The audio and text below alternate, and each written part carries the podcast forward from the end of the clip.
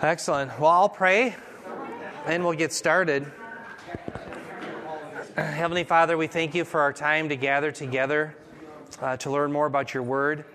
And we do pray, Lord, as we look at uh, your end times, the plan that you have for us, that we'd be able to have clarity of thought, that we may be able to understand things and put our scriptures together. I pray, Lord, again, you would enable us to persevere through believing your promises. We ask this in Jesus' name. Amen. Now, last time we were talking about in our studies in Revelation, we're almost to the end. And by the way, we could be done next week, but I wanted to hit this idea of all of our eschatology, our terms, because this idea of Jesus coming soon brought up the doctrine of imminence. And so I thought I wanted to have a time where we put all of the concepts in eschatology together and relate them to Daniel's 70th week. Why? Because Revelation chapter 6, all the way to chapter 19, is about the 70th week of Daniel. And then, of course, chapters 20 through 22 are what immediately follows after the 70th week. So, with that, that's what we want to do. And we left off talking about Daniel's 70th week prophecy. And I know that was difficult because we didn't have anything to look at. We were just reading passages. So I wanted to put it on the screen to give you an overview as to how that prophecy works, how it's fulfilled, etc. So recall, Daniel had a 70 weeks prophecy in which six things would occur that had to do with uh, ultimate righteousness coming, the end of sin, basically perfection coming. And that was going to be fulfilled at the second advent of Messiah. But he gave 490 years. Now, let me pull up my pointer and remind you that as you read Daniel chapter 9, the 70 weeks in Hebrew, it's literally 77s or 70 heptads. So the week just means a, a, week of years or seven years. So 70 times seven is really what it's referring to, or 490 years. But if you look at that prophecy, recall, it made an issue of the first 483 years. And that's because it referred to a seven week period plus a 62 week period or 69 weeks of years. And again, if you multiplied 69 times 7, what do you get? You get 483 years. That would be the first advent of Christ. And conspicuously left to the very end of Daniel 9:27 was the final 7 years. So let's start by looking at the first 483 years. Remember it was broken into 7 and 62. The first 7 weeks, remember 7 times 7 is 49 years, would be the time in which re, the rebuilding of Jerusalem would be completed. Now, that decree that begins this whole prophecy was the decree given by Artaxerxes. You can read about it in Nehemiah chapter 2, verses 1 through 8. And that was the decree not only to rebuild Jerusalem, but also to build its walls, etc. And that's why that's the best date. It's March 5th, 444 BC. Well, if you do the math, the first 49 years had to do with the reestablishment of Jerusalem, which would have been around 395 BC. Well, then, what you have is, and by the way, in my timeline, the Star of David there, if you can see on my timeline, that is representing the reestablishment of the temple, okay, in Jerusalem. I couldn't think of another way of putting the temple on there.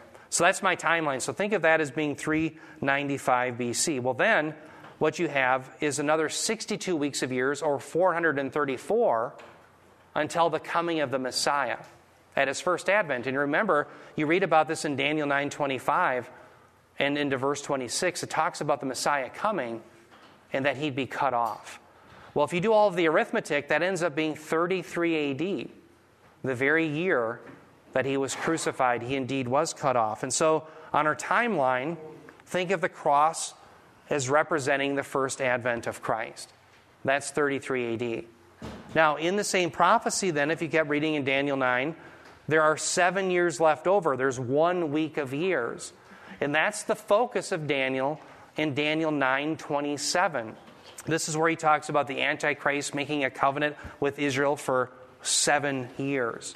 And in the middle of that time period, he is going to break it, which is at the three and a half year mark, which brings in the great tribulation. So here's what I want you to see here in this Daniel 70th week prophecy. The first 483 years ends. If you add the 434 to 449, you have 483 years. That's the Messiah's first advent. The last seven years that are still in our future, and let me put up the timeline, has to do with the second advent. Is everyone with me? So you and I are living somewhere in this time period. We can call this time period between the first advent and the last seven years. We can refer to this time period as the church age. We can refer to it as the time of the Gentiles, as stated in Luke 21. Or we could refer to it as the last days. They're synonymous. Okay? Yeah, Eric. Yeah, I just wanted to, because we've, this is just so important. I just wanted Yeah. to make sure that I'm trying to highlight this, and I think this is actually true. I just want you to weigh in on it. I've got an NASB Yeah. translation, and it it breaks out the 62 weeks and the seven weeks. It does it exactly like that. It makes it so crystal clear. Exactly. I, have got an ESV translation, and I can't quote that from memory. I don't have it with me. Sure. But it's a little less clear, and so. Yeah. The NAS, NASB, which is, I, I believe that that's a word for word from the original, uh, it, it just makes it so much clearer. Uh, You guys, I know when you preach, you like to look at the Greek and the Hebrew Yeah. and, and use the best, Yeah. use the best uh, translation. And this is a good example. I think people get real confused about this stuff, and they may have a like a King James translation, or I, I'm not trying to pick on King James. I don't Sure. know what that one says, but NASB makes it very clear. This breakdown. Good. Yeah. Yeah, you're right. Uh, the NASB is very much uh, what we call a, um, a formal equivalence, not thought for thought, but for word for word. And it does do a good job in this section. I agree with you. But yeah, it's the big issue is just seeing how the writer of Daniel structures this. And by the way, if any of you are looking for a good commentary on the book of Daniel that isn't overwhelming, but you'll get really good data, there's a man named John Whitcomb. He put out a very good commentary. It's, it's fairly thin, it's very readable. It's just on the book of Daniel, and he'll lead you through this. John Whitcomb is the name. I think he's the most readable for the layman. So, John Whitcomb, is his name. You could probably get it on Amazon or uh, Christian book distributors, how, um, whatever you shop for your book. So, yeah, so that's how it lays out. Now, the one thing I want to point out is again, the 70th week of Daniel, the 70 weeks, notice the first 483 have to do with the first advent of Christ here. The last seven years have to do with the second advent of Christ. One thing we can conclude from that is all of the promises that God gave to Daniel regarding Israel is fulfilled in Messiah. It's Messiah's work. So in other words, he doesn't say that, well, you guys are going to bring about your own righteousness by pulling up your boots by you know yourselves by your bootstraps. No, it's going to be the Messiah's work, isn't it? He comes the first time to put away sin. He comes the second time to save his people and to judge his enemies. Okay, so it's the work of the Messiah that's going to bring all of the promises. Now, just as the first 483 years had to do with the first advent, shouldn't we also therefore suspect that the last seven years have to do with his second advent? That's what the text is telling us. Now, there's obviously a delay intended not only by the writer of Daniel, but even just through history, there's obviously been a delay between the first advent and the second advent. The reason I'm laboring this point is I want you to think of the last seven years as the second advent of Christ. Again, the technical term that's used often in the New Testament is the term parousia, which refers to the coming of Christ. The coming of Christ isn't a one day event, it's a seven year time period, beginning with the rapture of the church, followed by the coming of Christ with the church at the very end. But in between, his wrath is poured out. So that's how we should conceive it. So here's the significance of the 70th week. The 70th week can be referred to as Christ's second advent and can be referred to as Christ's parousia. But as I will show you, it also can be referred to as the beginning of the broad day of the Lord. That's how important the 70th week of Daniel is. That's how significant it is. So if we don't understand the relationship between the 70th week, Christ coming, we're going to be led astray. We're going to be just let, let off into the tulips and we won't know what's going on. That's the significance of the 70th week of Daniel. When does the 70th week of Daniel come? We don't know. It's imminent, it's at hand. When does the day of the Lord come? We don't know. It's at hand. Why? Because it's synonymous with the 70th week of Daniel. When does the coming of Christ come? We don't know. It's at hand. Why? Because it's synonymous with the 70th week of Daniel. That's why I think so many people are confused, is because they don't see the significance of the 70th week of Daniel. Okay, so let's go on to talk about a couple of other terms that are related. We just defined the 70th week of Daniel. Let's look at the term tribulation, and I also want to define the term great tribulation. Let's talk about tribulation, and let's talk about why this is important to understand. How many here have ever discussed eschatology with a post trib person? I, I, know Nancy has, and per, perhaps some of you have. Perhaps some of you are a little unfamiliar with the term post trib. Those who are those people who hold to post tribulationalism believe that Jesus Christ will rapture his church at the end of the 70th week. Now, one of the arguments they will make is that the church has been promised to go through tribulation. Are you with me? And they'll say that, for example, in Acts 14 22. Remember, that's where Paul said, through many trials and tribulations, we must enter the kingdom of God. But here's what I want you to understand I want you to see that there are two different categories of what's called tribulation or thlipsis as it's used in the Greek. There are tribulations or trials that we go through here in this life, but then there is the trial that comes upon the whole world in the 70th week of Daniel. And they have to be distinguished. Okay? So in Acts 14 22, when Paul says, through many trials and tribulations, we must inherit the kingdom of God, he's talking about the fact that the people of God are not going to have a bed of roses during the church age or the last days. We're going to have all sorts of troubles. We're going to have troubles with our own families. We're going to have troubles with ourselves. We're going to have troubles with our neighbors, all sorts of trials, tribulations. But that is not the tribulation of the 70th week of Daniel. Now, let me give you a passage that shows you a difference between the trials that you and I go through here and now during this church age. Remember, this time period from the first advent to the second advent, we can call it the church age, we call it the last days, or the time of the Gentiles. During that time period, we're going to have trials.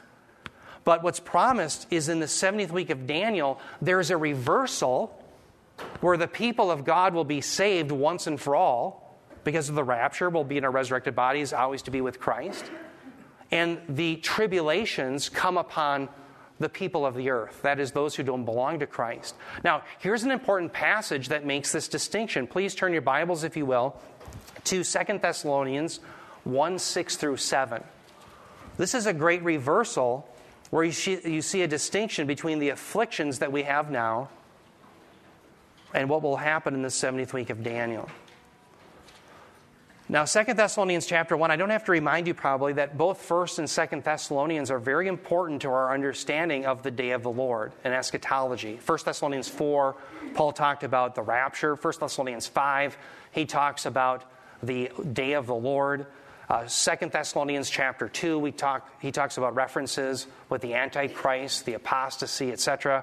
So here, notice in 2 Thessalonians 1, 6 through 7, Paul, by the way, was congratulating those in Thessalonica for their faith in Christ, saying that this was given to them by God. But notice here he says, For after all, it is only just for God to repay with affliction those who afflict you. Now stop there. Notice that term affliction.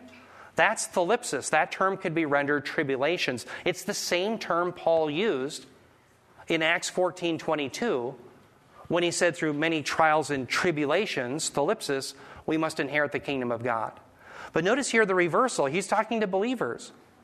He says, again, that it's only right for God to repay with affliction, that's tribulation, those who put you in tribulation. And notice he says, give relief to you who are afflicted, and to us as well when the Lord Jesus, when does this occur? When the Lord Jesus will be revealed, he says, from heaven with his mighty angels in flaming fire. Well, when does that occur? Well, that occurs in the 70th week of Daniel. So notice in the 70th week of Daniel, there's going to be a reversal. Those people, the people of God who have been afflicted during the church age, the last days, the time of the Gentiles, they're going to be saved, and the enemies of God are going to go through tribulation. Does that make sense? So that's the reversal we should see. Yeah, Brian. The uh, the fall in the garden yeah. uh, set off for everybody uh, that came into existence thereafter tribulation. Exactly right. Well said. In fact, the entire cosmos was put in decay and was subjected to futility, as the Apostle Paul states. And exactly right. So Yeah, this tribulation will end for us at the 70th week, but for those who reject Christ, it gets worse. And that's why remember the Revelation 3:10 is a very important verse. That's where Jesus gave the promise to the church at Philadelphia because you've been faithful to keep my word, tereo, the term for keep can literally be rendered guard. You've guarded my word, I will guard you or keep you from the hour of trial that comes upon the whole earth to test those who dwell upon the earth. Now, remember that phrase, those who dwell upon the earth, used eight times in the book of Revelation, always referring to whom? The unregenerate, exclusively the unregenerate. So, when Jesus says that in Revelation 3:10, that hour of trial is coming upon whom? Those who dwell upon the earth. It's only for unbelievers. Okay? So, that's one thing that we have to see is that the tribulation period is a time where you and I are spared and there's a reversal. The tribulation comes upon the enemies of God. I'm sorry, we had uh, Lonnie. Um, okay, when they say that uh, we will encounter problems and tribulations uh, during the church age or whatever, I mean, isn't it, didn't it start during creation that everybody had problems and tribulations and uh, both the heathen and the followers followers of God. I mean, Yeah. they. I mean, so it's sort of like the same thing, right? Or what? No, this is different. Um, let me put it this way there's been many antichrists, but there's going to be one antichrist. Are you with me? There's been many antichrists that have come into the world, as John says, but there's also coming one antichrist who is going to be the coup de grace, or as my brother would say, the coup de grace. Well, Does that make no, sense? I'm not, I'm not talking about Antichrist, I guess. No, I know you're not talking about. I'm making an analogy. Just as there are tribulations here and now, but then there's the tribulation in the 70th week. Are you with me? Well, me? yeah, yeah, in the Yeah. 70th week. But I mean, I'm talking about now during the church age. Don't we experience the same tribulations that people before the first advent? Be, I mean, um you know, from Oh, I see what you're saying. creation. No, but you're trying to. Abraham, Yes. through Moses, and In other words, you're saying there were tribulations, yes, certainly here during the church age, but prior to Christ, there were tribulations and trials. Absolutely. I would say the same thing. My whole point is trying to say once you get into the 70th week, these trials and tribulations that the world experienced, I'm talking about the unregenerate world, are far different than anything the world has ever experienced. And you and I are going to be spared from it. And so these tribulations are so bad that you're going to have demonic hordes, according to uh, the book of Revelation, that will come out of the abyss. Yeah. Um, we're going to lose a third of the population from one battle.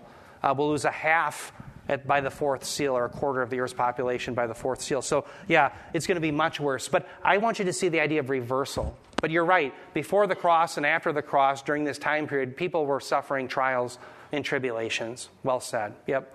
So, anybody else on that? Anybody, I'm glad you pointed that out. Maybe that was confusing to some. Anybody else on that? Now, one, one item I want you to think about is there's some debate. A lot of people will claim, especially those who are in the pre wrath movement, and I'll talk about that later, they'll claim that the entirety of the 70th week of Daniel should not be conceived of as tribulation. The reason why is Jesus makes it a point in the Olivet Discourse to refer to the last three and a half years as the Great Tribulation. And so they will point out look, the only time Jesus refers to tribulation is the last three and a half years. And I want you to see where he says that. Turn your Bibles, if you will, to Matthew 24, 21 through 22. Matthew 24, 21 through 22. Please turn your Bibles there, and I'll show you where they will claim. So, as you're turning there, the claim by some is that the entirety of the 70th week of Daniel cannot be referred to as tribulation, but only the last three and a half years. Now, I will show you that, yes, certainly the three and a half years are the worst. It's the great tribulation, but that does not negate the fact that the entirety of Daniel's 70th week should be conceived of as the wrath of God. Notice here in Matthew 24, 21 through 22, Jesus here is talking about the last three and a half years. And notice he says, For then there will be great tribulation, such has not occurred since the beginning of the world until now, nor ever will. Now, stop there just real quickly. Notice in verse 21, Jesus is saying this is the worst time period ever. It'll never get this bad again. Well, wouldn't that reason to, that this would be in the last three and a half years of God's outpouring of wrath? Well, sure, that would reason. Okay? In other words, that's not something that's happening now. How many times do you go to hear some Protestant theologian claim that the book of Revelation is all things that happened in history? Well, if they're things that are happening in history, well, then you would have to have the worst time period ever now during the church age. And I always make the point that you can't have the worstest, right? You only have one worst time period. Now, have you and I during the church age seen demons come up out of the abyss, as the book of Revelation states? No. We haven't seen the things that occurred in the book of Revelation. Yeah. The other day I was rereading a section in Genesis. Yeah. About um, Babel and then the table of nations after yeah. that. Uh, one way that maybe would help people understand. Yeah. The tower builders wanted direct interaction with the demonic beings, the, the gods. Okay? They wanted to get what God had ended using the flood. Yep. To when the sons of God came That's right. down. Okay? Yeah. So they wanted to get a hold of some kind of contact with the gods. That's right. Okay? So they're building this Babel because that's what they want. Hmm. God frustrated it by confusing their languages so they couldn't understand each other, then they couldn't cooperate and they couldn't build. That's right. And then we have them scattered into the various nations. Yep. So, one way to think of it is that from that time when God judged them at Babel, all the way through, even what now, yeah. God changed how humans are able to live on the earth.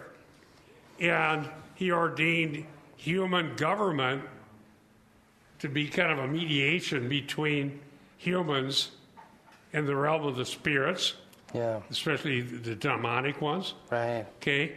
And so we may complain about how bad it is, but we have no clue how bad it could be. Yeah. Okay? Because the wicked humans aren't as bad as the demonic beings that God's keeping us from. Right. So occultism is trying to contact these beings, thinking they have the key to knowledge, Yeah. to the secrets of the universe, and what have you. And they, they're, they're very limited in how well they can do it. Now, look at it this way It- during Daniel's 70th week, God is going to remove the restraint, mm-hmm. tells us that, okay? The restraint is removed, which I believe is how he's ruling in civil government Right. and allowing them to have what they wanted at Babel but couldn't get. And when they get it, again, there will be direct, objective, tangible interaction between the fallen spirits and humans. Exactly. And these things are more wicked than even fallen humans That's right. if you can imagine. And they're going to get what they want. And it's going to be so bad, as it said, that if the time wasn't shortened, Yeah. No flesh would survive. nobody would even survive. That's right. Because these beings are wicked, ruthless, the very, the very uh, definition of what evil really is. That's right. Okay? So I would just say this be careful what you wish for. Yeah. Right now, the whole world wants that right. because they don't believe that the spirit world is evil. I think it's good. They think the spirits have some sort of benefit and that us uh, mean Christians are keeping people from having it. That's right. All right, so does And that make sense? Does it does. And Bob, you know, uh, one thing that you mentioned that's really helpful is the term tangibility. Tangibility in contact with these demonic beings after the flood was taken away. But that comes back. So let's think of conceptually on the timeline, if that's back here in history. All of a sudden, this tangibility comes back in the 70th week of Daniel. Right. And that's why we have these demonic hordes coming out up out of the abyss. Well, Yeah. notice if you go back to the uh, narrative in Genesis when God, uh, the divine council literally is addressed there. Yeah. Said, well, we're going to confuse the languages. Right. They're not going to be able to do it. But what was the danger if they did do it? Yeah. Nothing that they, Yeah, it would be withheld from them. yeah, nothing, nothing Yeah. that they want is going to be withheld. They're going to get what they want. Right. So the judgment that comes during the 70th week is literally God giving the wicked world What they want. they've wanted all along and couldn't have. Yeah. And they're going to be really excited about it until it really starts to unfold. That's right. And well then said. they're going to realize. And, and see, that's what's so foolish about um, what's going on in the religious and political world today. Yeah. because they think that if they get what they want, they'll have paradise on earth. And God is actually keeping them from hell on earth, literally. Yeah. Okay? And one of the ways that God has always kept us from hell on earth is nations with boundaries and civil government. Yeah. And so if you see people attacking nations with boundaries and civil government, they are antichrist people, whether they know it or not, who are wanting hell on earth. Yes. And they are so deceived, they think they're going to get heaven on earth. Yeah. And when God says, okay, that's what you want, you don't want, you don't like how I do things, you don't like civil government, you don't like boundaries, you don't like moral law, okay, here you go. That's right. Daniel's 70th week. Yeah. You can read about it in the book of Revelation. Absolutely. And, dear ones, it's literal. Yeah, it is. Eric is not being a sensationalist Right? by interpreting the book of Revelation literally. Yeah. Okay, it is as it says. It's that bad. It's that horrific. Yeah. God ended it with the flood and then the, what happened at Babel, but it's going to come back, and That's it's right. not going to be anything good. And I believe that the rapture will happen before then. Yeah, amen. You know, I was thinking as you're saying that, Bob, remember in Daniel 11:36 it says that he will not worship the God of his fathers, talking about the Antichrist. What's very interesting is a lot of people have speculated who the Antichrist will be and where he'll come from. One speculation was that it would come from Islam, that the Antichrist would be a Muslim. Obviously, Islam is not very good to Judaism, as it were. But what's very interesting about that concept is when you look at the claim that the Antichrist will not worship the God of his fathers, well, what would you say of a Muslim who didn't believe in Allah? Well, he's not a Muslim. Well, who does the Antichrist line up better with? I would claim it's the Marxist. It was Barack Obama who said, We're the ones we've been waiting for. What did they do at the Tower of Babel? They wanted to make a name for themselves. It was Hillary Clinton who did her dissertation on Saul Alinsky, which is a Marxist, who wants a borderless world. Okay? So, Marxism to me is the end time religion. What's interesting is Bob is republishing a book on the emerging church. The emerging church, the postmodern movement within Christianity, was a way for leftists to get a religion. See, there was a lot of Marxists out there who didn't have a church to go to, but the emerging church, what it is, is it's Christianized Marxism. Hegel is the root. Hegel was the instructor of who? Karl Marx. So Marxists now, when they go to church, they hear the same ideas in their church that they hear from the Democrat Party, a radical left wing Marxist party. That's what they hear. They don't want borders. They want a borderless world. Their design for government isn't to restrain evil, it's to redistribute wealth and bring a utopia. They're not going to bring utopia, they're going to bring Babylon. They're going to bring a living hell, as Bob was saying. So that's where this is leading. So if I were to say, what does the end time religion look like? It looks like Marxism. By the way, Pope Francis, what is he? He's a Marxist. That's what he is. Look at South America. South America is filled with Marxists. The social gospel went there, social justice. That's Christianized Marxism. and it wrecked all of the countries in South America. So, where do they go? They flee up to the United States and they vote for the same thing that wrecked their countries Marxism. Marxism, Marxism. If, in fact, those who were coming across the border were conservatives, the, the wall would have been built 30 years ago. But because they're going to vote for the same policies that destroyed South America, the, the left wants them in. Why? Because the left are Marxist. Marxists love other Marxists. That's how this is going. So, anyway, I think you're right, Bob. I think that this is where this is all going. Um, I'm sorry, was there a question or a comment? Yeah, Norm. In um, Matthew 24 24, Yeah. I think that's what Bob is talking about, where false Christs and false prophets will arrive, arise and show great signs and wonders so as to mislead, if possible, even the elect. Yeah. So this is the last half of the, the last three and a half years. Yeah. And even as bad as it is, there are still people, the church is raptured, but there are still people that are being saved out of that. Absolutely. Yes. Absolutely. I was going to mention that. That's a good point, Norm. You got exactly right. Because there will be a church. Uh, I think we should address that. Yeah. Because the pre wrath and the post trib people say, well, you're claiming a pre trib rapture, so there's no church, so then it makes no sense. Now, they're assuming that nobody can be saved Right. during the tribulation, but that's not true. It does not say that. Right. And as a matter of fact, Israel will be saved at the very end of it. Yeah. Now, they, they would say, well, th- that just doesn't make sense. Yes, it, it, yes, it does. Uh, there are people who will be saved, I think, immediately Yeah. after the rapture. They'll realize they should have Yeah, listened. absolutely. Okay, how long did it take? Just think about it. In Acts, when we're thinking about Luke Acts, Jesus made this prediction that in the power of, the, of God would come. How long did it take after Jesus ascended to heaven for there to become the church? Right.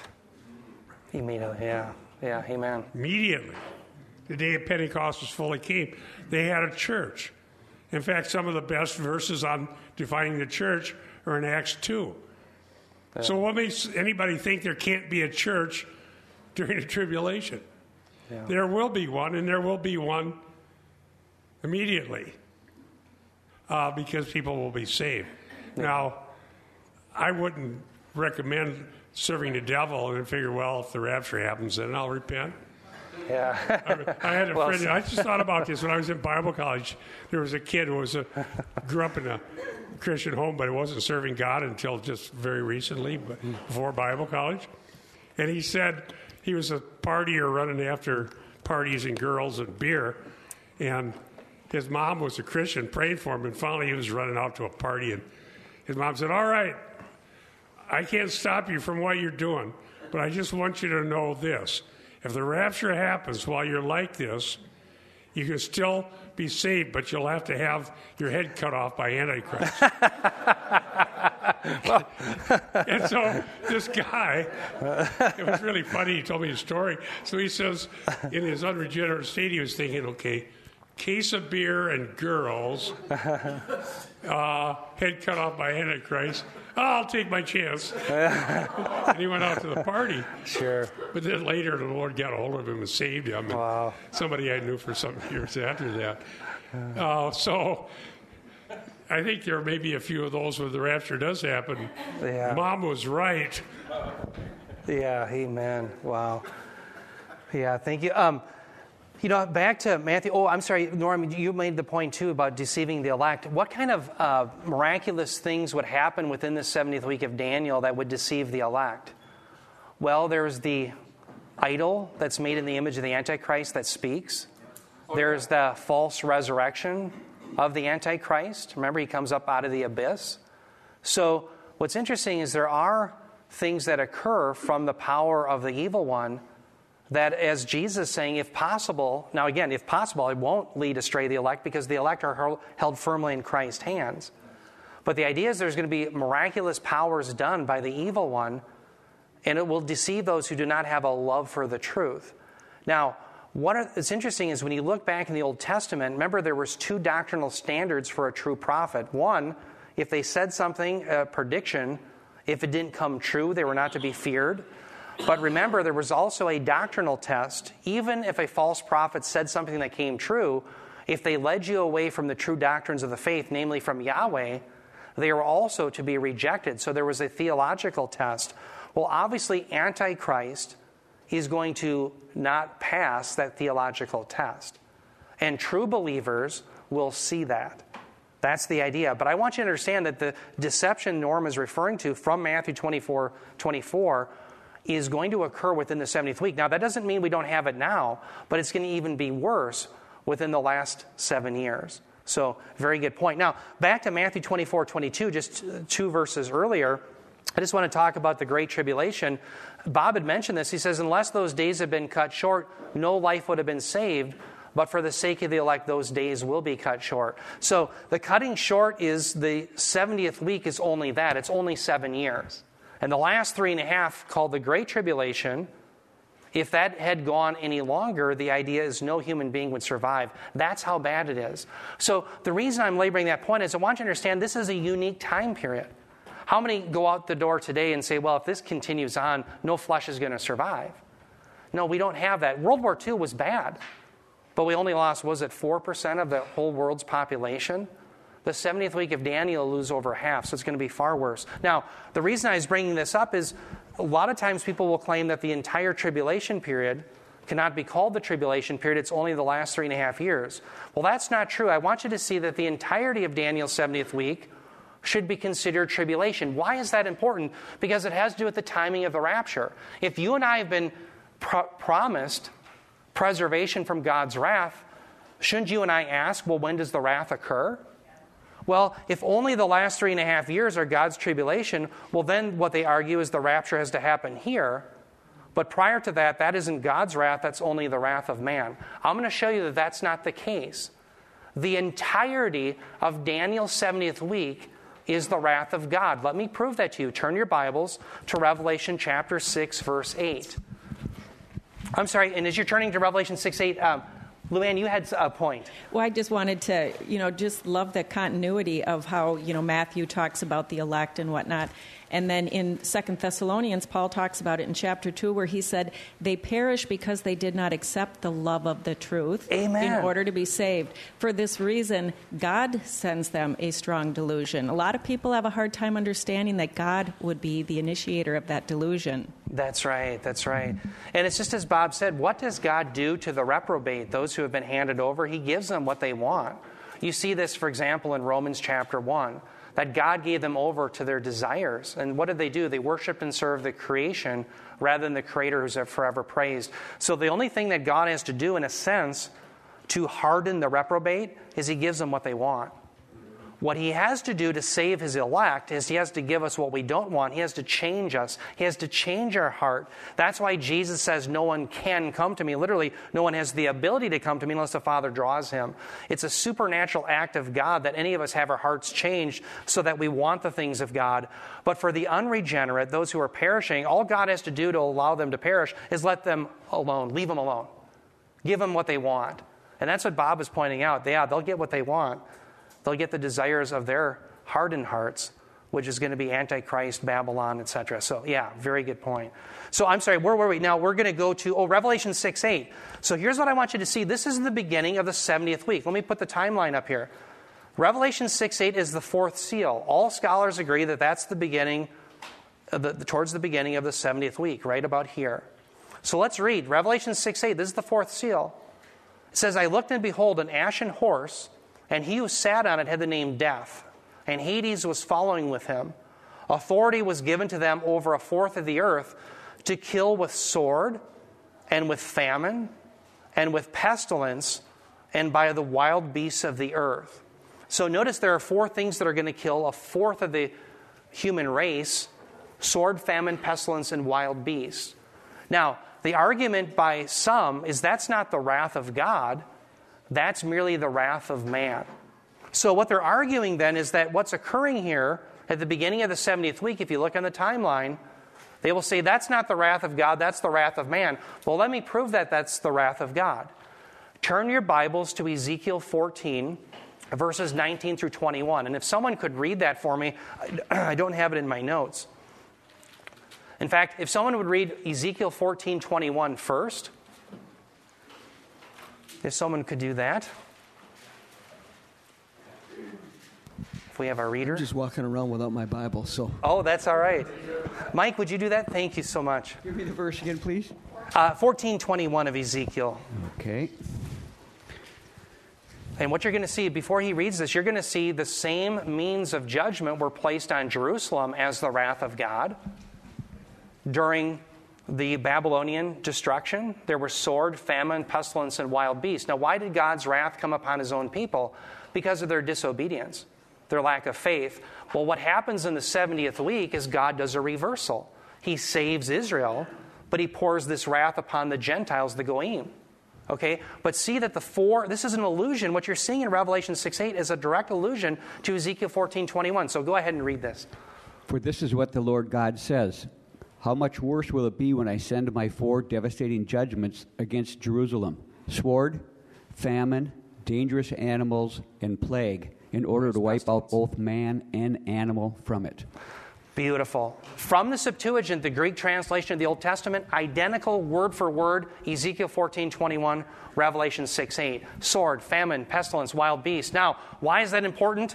I'm sorry, I probably had to, I should have had you stay there with the mic, but if you look just two verses earlier in verse 19, some of your versions will say indignation, fury, but the term is wrath.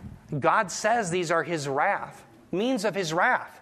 So what I'm saying is in Ezekiel 14, 21, when God poured sword, famine, pestilence, wild beasts upon his own people, and that was wrath, why is it no longer the wrath of God in the four, at the fourth seal here? Well, I'll tell you why, because some people it doesn't fit with their eschatology. but it is the wrath of God. So, my point in saying that then is the entirety of Daniel's 70th week should be considered the time of trial in tribulation. Remember labor pains, it's the beginning of labor pains. Labor pains aren't now, as Jim Palmer, famous elder at Gospel of Grace Fellowship, used to say, you and I are living during the time of discomforts within the pregnancy. But the labor pains come at the 70th week the woman's water breaks, and the tribulations get worse and worse. And the last three and a half years are so bad, it's called the Great Tribulation. But the entirety of Daniel's 70th week is the wrath of God. That's why we must be raptured prior to the 70th week. Okay, I'm sorry, we got uh, comments and questions. I know we had Scott back there, and I'll come to you, Brian. Um, I was just going to say the uh, pre wrath claim that. Uh, the rapture is in the middle of the tribulation is it's in the last they, what they believe scott is that happens somewhere in the last three and a half years. Oh in the last three and a half years. Yep. oh i was thinking it was right at three and a half no that's the that mid-trib would... position. Yep. So here's the problem with that. What they would claim is imminence to date setting. Well, yeah what they would claim is that imminence happens because you don't know when in the last three and a half years it will occur the problem with that however is that when you see the abomination of desolation, remember that's at the three and a half year mark, you would know within the next 42 months Christ is going to return. I don't think that that accords with the doctrine of imminence that we see throughout the New Testament. So that would be problematic. Yeah. Okay, so with that, we just talked about the tribulation, the great tribulation. I think we've defined that. But let's go on to a very important concept called the day of the Lord. How many in here have ever done some research into what the day of the Lord is. Oh, I'm sorry, I forgot Brian. That's okay. I just wanted to point out that there's a lot of ministries out there that will uh, convolute God's wrath such as like if there's a, a, gay march in Florida, or if there's a, uh, a, a, a, tornado in Minnesota and it rips off a steeple or something. They're they're yeah. they're, they're applying God's wrath to a natural disaster. Well said. And one of the problems with that is we don't have an authoritative apostle or prophet on the scene of history that can tell us whether any given cataclysmic event is the wrath of God or not. So remember the Jews when you had the Tower of Siloam fell, and they assumed that that was the wrath of God. Well, remember Jesus corrected them on that. Remember the man born blind? there were those who said that must be the wrath of God. Who sinned? It was either him or his parents. And Jesus cuts the Gordian knot, says, no, it was neither. It was so that God may be glorified. Yeah, and, and we can we can never apply anything as being the wrath of God until we get to that point. Yeah, so here's what I, what I would say is we have to be like John the Baptist. Remember, John the Baptist has said, Who told you, brood of vipers, to flee from the wrath to come? The wrath is always pushed off to the eschatological age. Okay, so it's always in the 70th week. So, any given event, if you have a neighbor who gets cancer, you can't say, well, there's the wrath of God. We don't know that. What you and I, as believers, are to be content with is warning people about the wrath to come. And you're exactly right, that comes in the 70th week of Daniel. Now, prior to that time period, is the time of salvation. Now is the time to be saved. Now, that doesn't mean that cataclysmic events don't occur, they certainly will. But you and I can't know whether any one of those events is the wrath of God. Yeah, Bob. Well, I remember specifically, I was supposed I was out there to be on the radio one time, Yeah. and the guest previous to mine was talking with the host, saying this was when that uh, hurricane hit Louisiana. Oh, yeah, New Orleans. Katrina. Yeah. Well, so here these Christians say, "Yep, that's the wrath of God. God's angry with all those wicked sinners in New Orleans," and then because they had, you know, they're famous for being sinners, so obviously that was God uh, in in a greater sense than if. But then, see, here's the problem with that, and I had to just, to- I totally disagree Yeah. that we cannot derive morals from nature. Amen. We can't. This is part of providence. The rain falls on the just and the unjust. The drought comes to the just and the unjust. The wind blows on the just and the unjust. The tornadoes hit where they hit as part of God's providence, but you do not learn morals from nature. Okay? Just because we don't like whoever happens to be in New Orleans doesn't prove that when something bad happened there, we're the good people, we're in Minnesota. Hmm. And they're the wicked people. They're down there. God's mad at those. Uh, now, so we have Christian preachers and writers claiming these things, and their theology is so bad. Yeah, amen. Now, here's my question Why can't we learn better so we get it right? Right. Okay? And sometimes it's just wishful thinking. We get angry with sinners, okay? And then when something bad happens to them, we think they are good. That's what we're looking for. Yeah. Now God is just. But the fact is, God uh, tolerates wicked and evil doers throughout the entire church age. And we're not God, we're not omniscient, and we don't know who's going to repent. And we shouldn't be wishing for people we don't like to die as if, as if we knew God isn't going to save any of them. Right. Do you? I don't know. Do you know that? Right. Do you know who God's going to save? And so we shouldn't be wishing for everybody that we don't like to die, uh, thinking that then God's justice is happening on the earth. God allows the just and the unjust, the good and the evil, and the right and the wrong to, to carry on throughout history so that the church can be populated. Amen. Today and next week, I'll be talking about the final two verses, a few verses in Ephesians about defining the church. Yeah. What's happening now is God is building his habitation by saving sinners.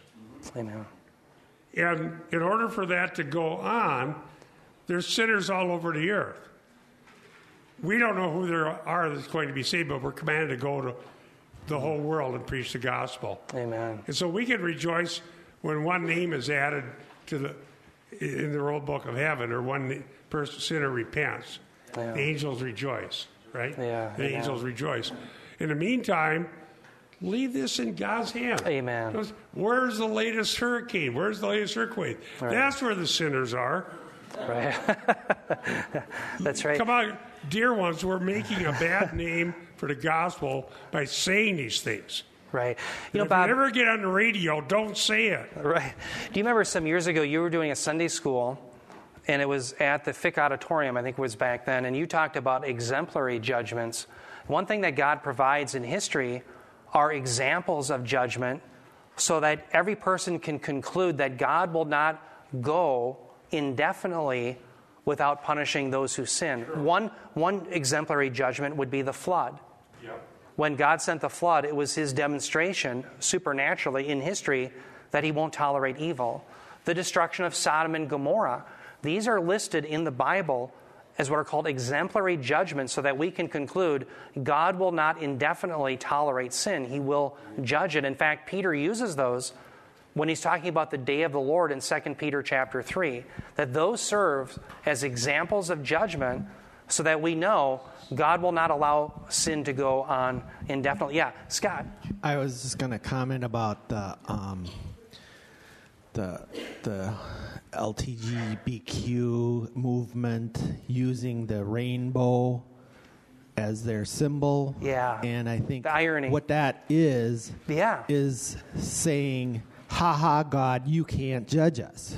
Right. It's sad. The, the rainbow set in the sky as a reminder that God's wrath will not come in the form of water flooding the earth is now used as a celebration for sin. But what's so sad is you're right. The, the judgment's coming, and it's coming by fire, as it says. And uh, so, yeah, it's very perverse, and it is uh, a, a, sad indictment of our times. Now, I want to, I'm sorry, uh, Craig, and then um, after that, I'll try to get to the day of the Lord, and then I want to just introduce it to you because I want you to see how the day of the Lord is also tied to the 70th week. So, the coming of Christ, the tribulation, and the day of the Lord are all synonymous with the 70th week of Daniel. Yeah, Craig. I just wanted to reinforce Bob's point here. Remember when he was talking about uh, Luke and Acts? Yeah.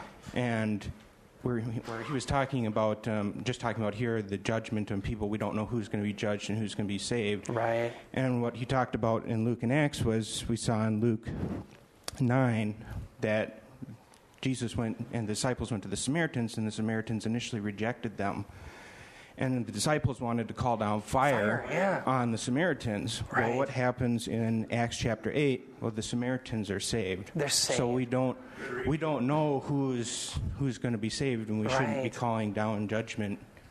Let's be content, time. just as John the Baptist was. Who told you to flee from the wrath to come? The wrath to, it's the wrath coming. We're to warn against the wrath to come. But our job isn't to say that any given event in someone's life is the wrath of God. Our job is to save them. Let, let God's wrath, when He sends it, that's His doing. Our job is to make disciples of all nations, baptizing them in the name of the Father, the Son, and the Holy Spirit. Our job isn't to be those who proclaim any given calamity to be the word, to be the judgment or the wrath of God. By the way, someone will react against that and they'll say, "Well, wait, the Apostle Paul declared that those who abused the Lord's Supper fell dead. Some of them." My response to that is they said that happened in the new covenant, that happened during the church age. But my reply to that was yes, but the apostle Paul is an apostle. He's one who speaks the very words of God. I'm not.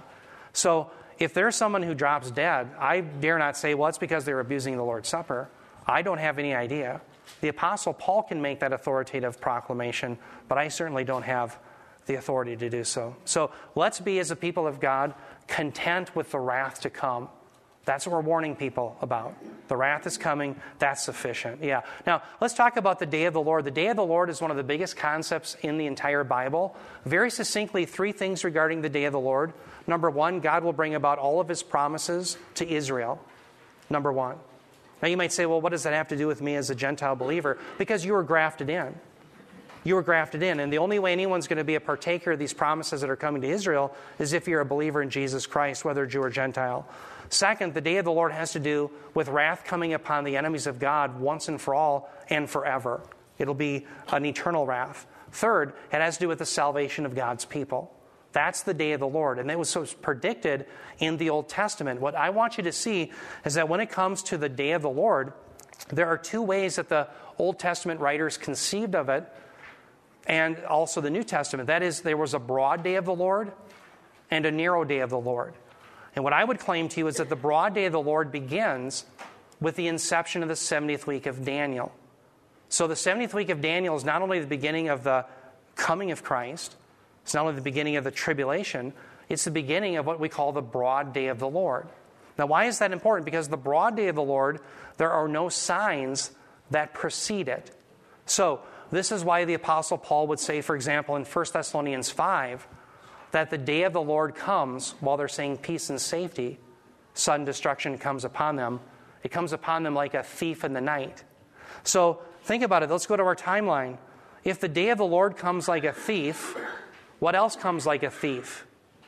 Well, Jesus says his parousia, his coming, is like a thief. Well, if his coming is like a thief and the day of the Lord is like a thief, they have to have they have to happen coterminously, that is at the same time, because if one were to precede the other, one would cease to come like a thief. Are you with me? So the broad day of the Lord begins, if you look on the screen here in just a moment, at the beginning of the 70th week. There's no signs that precede that. The narrow the day of the Lord that's the very 24 hour period where the Messiah returns to fight against the enemies of Israel at the end of Daniel's 70th week. So here's the broad day of the Lord. Look on the screen. The broad day of the Lord begins with the rapture and it extends all the way into eternity. But it begins at the inception of Daniel's 70th week. The narrow day of the Lord, if you look on the screen, is this 24 hour period that is unique, as it's referred to in Zechariah 14, where the Messiah comes to fight for the enemies of Israel. Sometimes the biblical writer is referring to the broad day of the Lord. Sometimes they're referring to the narrow day of the Lord. By the way, I've used this analogy before, but you might say, well, that's not right. Come on, how can the biblical writers use day differently? You and I use day differently. For example, years ago, I asked my grandpa how much gas was in his day. Now, he didn't say, well, what specific date are you referring to? He just knew that I was talking about a general period of time and it was obviously a lot cheaper. But I remember one time I was bringing him to get his hair cut, and I asked him, Where were you the day that John Kennedy was shot? Well, there I'm referring to a specific day, aren't I? Well, in the same way, the biblical writers conceived of the day of the Lord as a broad period of time, but sometimes they would focus in on the narrow time, this unique day where the Messiah would set his feet on the Mount of Olives, as it says in Zechariah 14, and fight against the enemies of Israel. So, next week, what I'll do is I'll start unpacking this idea of the day of the Lord. But let me give you a little reading assignment. I was going to read it here, but I want you to read Isaiah 13, verses 6 through 11. Read Isaiah 13, 6 through 11, because what you'll understand is this is a reference to the day of the Lord, and Jesus refers to it in his Olivet Discourse. In particular, you'll note in Isaiah 13, 8 that there's a reference to labor pains. That's something that Jesus refers to in Matthew 24 8 when he talks about the day of the Lord or Daniel 70th week. He says these things are like labor pains. So I want you to read that, and what you're going to see is in Isaiah 13 6 through 11, the day of the Lord was conceived of as a global event. In fact, it, the promise is that sinners would be exterminated from the entire earth. And I want you to think about how does that relate to what Jesus said when he said, Unless those days be cut short, no flesh would survive. So please read that section, and we'll use that as the basis to talk about how does the day of the Lord fit into the 70th week, and we'll show you evidence, and we'll put all this together, and then we'll start looking at the different eschatological views. We'll look at post-trib, mid-trib, pre-trib, pre-wrath, and then we'll look at the different eschatology views on the millennium. We'll finish with the last verses of Revelation, and we'll be done. It'll be all wound up in a binder for you. So that's what we'll be. Binders. Yeah, binders, yeah. Remember uh, the presidential candidate? Oh, yeah. yeah, good point. So, with that, let's bow our heads in prayer. Heavenly Father, we thank you, Lord, that we've been spared from the wrath to come from your Son. And we do pray, Lord, that we'd be a compassionate people here and now, that the gospel would be upon our lips, that we would warn people about the wrath to come, but we wouldn't be flippant about their problems and things that beset them. We'd be those who are merciful, those who reflect your goodness and gracious during this, graciousness during this church age. We do pray, Lord, for opportunities to proclaim your gospel to those who are perishing. We pray, Lord, that as we look at your promises, um, as Bob lays them out for us in the sermon, that you'd give us clarity of thought, that you'd enable us by your Spirit to persevere until that day. We pray this in Jesus' name. Amen.